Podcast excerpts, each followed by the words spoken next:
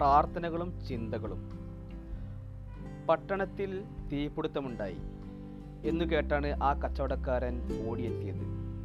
അപ്പോഴതാ തന്റെ കട ഒഴികെയുള്ളവയെല്ലാം കത്തുന്നു. അയാൾ ദൈവത്തിന് നന്ദി പറഞ്ഞു. അങ്ങത്ര വലിയവനാണ്. മറ്റെല്ലാ കട കടയും നശിപ്പിച്ചപ്പോഴും എന്റെ കട മാത്രം സംരക്ഷിച്ചല്ലോ. ഇടുങ്ങിയ ചിന്താഗതിയും സ്വാർത്ഥ മനോഭാവവും ഈശ്വരനിൽ ആരോപിക്കരുത്. സ്വന്തം കാര്യങ്ങളുടെ നടത്തിപ്പുകാരനായി മാത്രം ചിത്രീകരിക്കുകയും സമീപിക്കുകയും ചെയ്യുമ്പോഴാണ് ഈശ്വരൻ അകന്നു പോകുന്നത്. ഇഷ്ടദാനങ്ങളുടെ വിതരണക്കാരനായും സമ്പാദ്യങ്ങളുടെ സംരക്ഷകനായും മാത്രം ഈശ്വരനെ വ്യാഖ്യാനിക്കുന്നതും ശരിയല്ല. ഈശ്വരൻ ആരുടെ സംരക്ഷണമാണ് ഏറ്റെടുക്കേണ്ടത്? വിത്ത് വിതച്ചിരിക്കുന്നത് കൊണ്ട് മഴ പെയ്യണമെന്ന് പ്രാർത്ഥിക്കുന്നയാളുടെയോ? വീട് ചോരുന്നത് കൊണ്ട് മഴ പെയ്യരുതെന്ന് പ്രാർത്ഥിക്കുന്ന അയൽക്കാരന്റെയോ?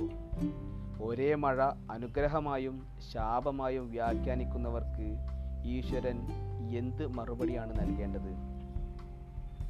ചിലരെ പരിപാലിക്കാനും മറ്റു ചിലരെ പീഡിപ്പിക്കാനുമുള്ള മാനുഷിക പ്രവണത എന്തിനാണ് ദൈവത്തിനു മേൽ അടിച്ചേൽപ്പിക്കുന്നത്?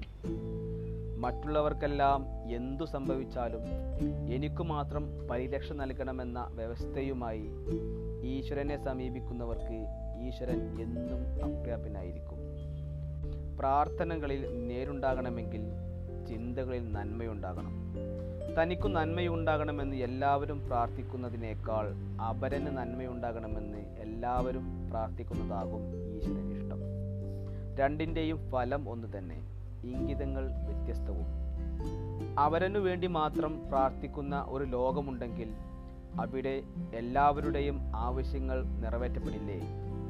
സ്വന്തം പരിമിതികളിൽ നിന്ന് ഈശ്വരനെ വ്യാഖ്യാനിക്കാൻ ശ്രമിക്കാതെ പ്രാർത്ഥനകൾക്കും പ്രവൃത്തികൾക്കും കുറച്ചുകൂടി നീതിബോധം വരുത്തിയാൽ ജീവിതം നേർരേഖയിലാകും.